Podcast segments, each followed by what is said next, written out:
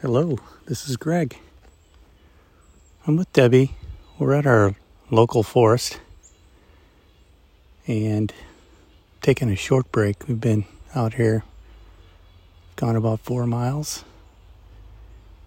It's mostly a hardwood forest, but there are a few pine plantations, and right now that's where I'm at. Just enjoying the sound of a flock of red breasted nuthatches. They're not that common. They're here and there normally. I'm guessing that there must be a nuthatch migration because there are literally, I don't know, we've heard about 10 to 15 of them so far on our hike. And that's uncommon. Um,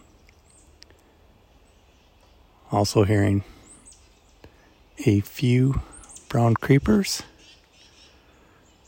Earlier today, we think we heard an owl barking.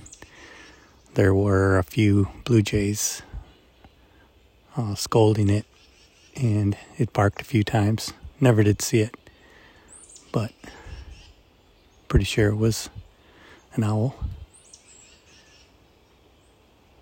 The wind is blowing slightly. You can hear everyone sighting in their shotguns probably in the distance.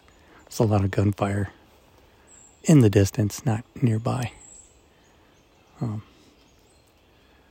but it's just a beautiful morning out here. It's cool enough to see your breath. Debbie's waving me forward. She probably wants me to see something, but I'm gonna head up there. I just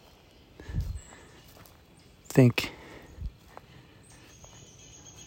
this has got to be one of the happiest places for me right now. She just spotted two really close red breasted nuthatches. But I hope you enjoy your your day today. Spend some time in nature. Definitely, if you're a, if you're an artist whose work is based on nature, uh, you probably already spend a lot of time in nature. Otherwise, maybe you wouldn't be a an artist who specializes in nature. It's pretty common sense, but uh, for me, it's necessary to spend time out here for inspiration and for me feeling a little bit closer to God. Enjoy your day, folks. Thanks for listening.